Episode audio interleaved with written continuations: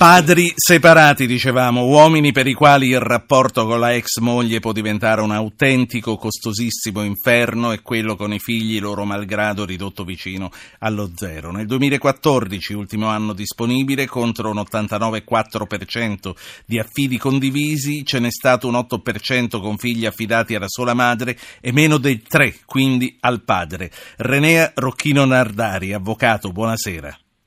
Buonasera. L'avvocato Rocchino Nardari è una delle prime donne in assoluto a esercitare presso la Sacra Rota e recentemente ha raccolto in un libro dieci storie di padri separati, padri calpestati. Si intitola questo libro FATA Editore. Io intanto indico agli ascoltatori che ci stanno seguendo se hanno storie di questo tipo da raccontare lo facciano subito mandando un messaggio col loro nome al 335 699 2949. Avvocato Rocchino Nardari, che spaccato ne è? Esce? Ne esce che veramente è una cosa disastrosa perché io racconto storie vere di lettori che potranno riconoscersi in queste storie perché ce ne sono tanti che hanno sofferto e soffrono. Ogni storia che racconto ha un contenuto diverso perché ha un preciso messaggio. Sono padri che sono derubati dai figli dalla giustizia e da donne che credono anche in buona fede di poter surrogare il ruolo del padre. I padri devono essere considerati persone, non sono persone, eh, sono persone indispensabili.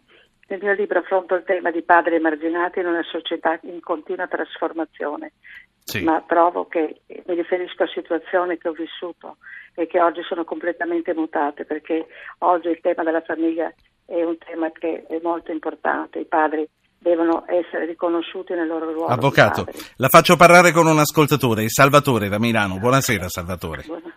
Sì, buonasera. Prego. Grazie per avermi chiamato. Purtroppo io mi trovo nella situazione che come tanti padri separati e, e mi rendo conto che nonostante siamo arrivati appunto nel 2016 ho veramente dei grandi problemi. Qual è la, qual è la, sua, la sua esperienza? Qual è la sua storia? La mia esperienza è che comunque io ho una figlia che è, è costantemente manipolata da sua mamma e, e ce l'ho contro, pur, pur facendo dovere di padre, cerco di farlo perché io per mia figlia guai, però mi rendo conto che quando mi vado a scontrare su su quello che succede, è sempre il padre quello che sbaglia. Senta, eh, lei la figlia comunque riesce a vederla? Io riesco a vederla, ma faccio una fatica tremenda. Inoltre questi figli sono manipolati talmente... Dovendo fare un esame di coscienza, lei pensa di fare tutto per bene, sue, quello che riguarda lei?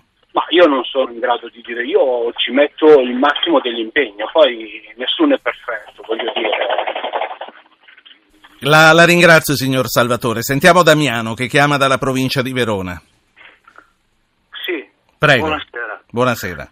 Buonasera. Niente, io mi sono separato nel, nel 2004. Uh, ad oggi io non ho mai più visto i figli. Ho due figli e non li ho mai potuti vedere. Perché non li ha potuti vedere? Eh, sono stati affidati in esclusiva alla madre?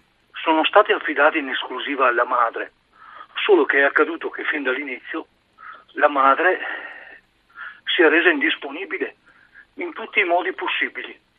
Ha cambiato schede telefoniche, andavo a casa per prendere i figli e lei non c'era e siamo andati avanti anni tribunale. Beh certo, se risale al 2004 sono passati 12 anni, i figli ormai saranno, esatto. saranno dopo, grandi. Dopo tre anni io ero completamente distrutto come persona.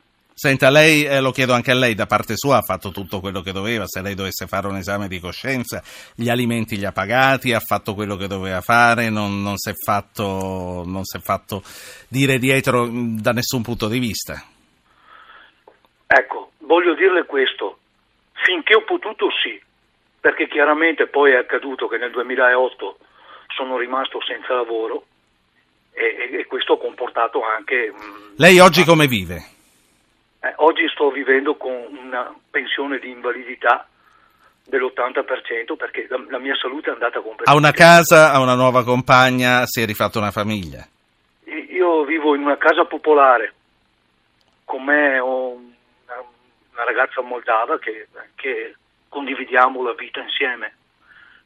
Eh, adesso va tutto bene. Per La me saluto. Va tutto bene. Grazie per questa storia che ci ha raccontato, avvocato Rocchino Nardari. Queste sono due storie totalmente casuali che sono arrivate proprio con, eh, con, un, con un messaggio che noi abbiamo dato. Quindi eh, lei invece ha uno spaccato chiaramente molto più a fuoco e molto più analitico. Al di là delle storie al limite, la media, nella media, com'è la qualità della vita di un uomo separato con prole minorenne? Nella media la qualità della vita diciamo che è piuttosto precaria, perché io dico che gran parte della responsabilità è attribuita alle istituzioni e anche ai giudici che non hanno preso atto dei mutamenti di tempi, perché questa situazione è ancora in essere.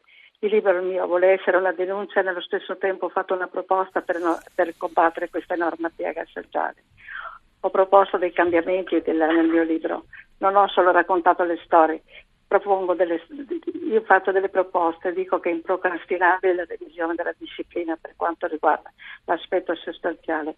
È necessario eliminare la figura del genitore collocatario, prevedendo una doppia residenza per i figli, perché non è giusto che i figli stiano sempre col con un genitore e le- quando stabiliscono, e quando stabiliscono la- il collocamento della- del- il collocamento di un genitore, praticamente prati- stabiliscono sempre che il figlio stia con la madre e questo non è giusto. Avvocato, Io- eh, grazie per averci portato questa esperienza. La saluto, ricordo che il suo libro si chiama Padri calpestati, Renea Rocchino Nardari. Avvocato, buonasera, grazie. Buonasera.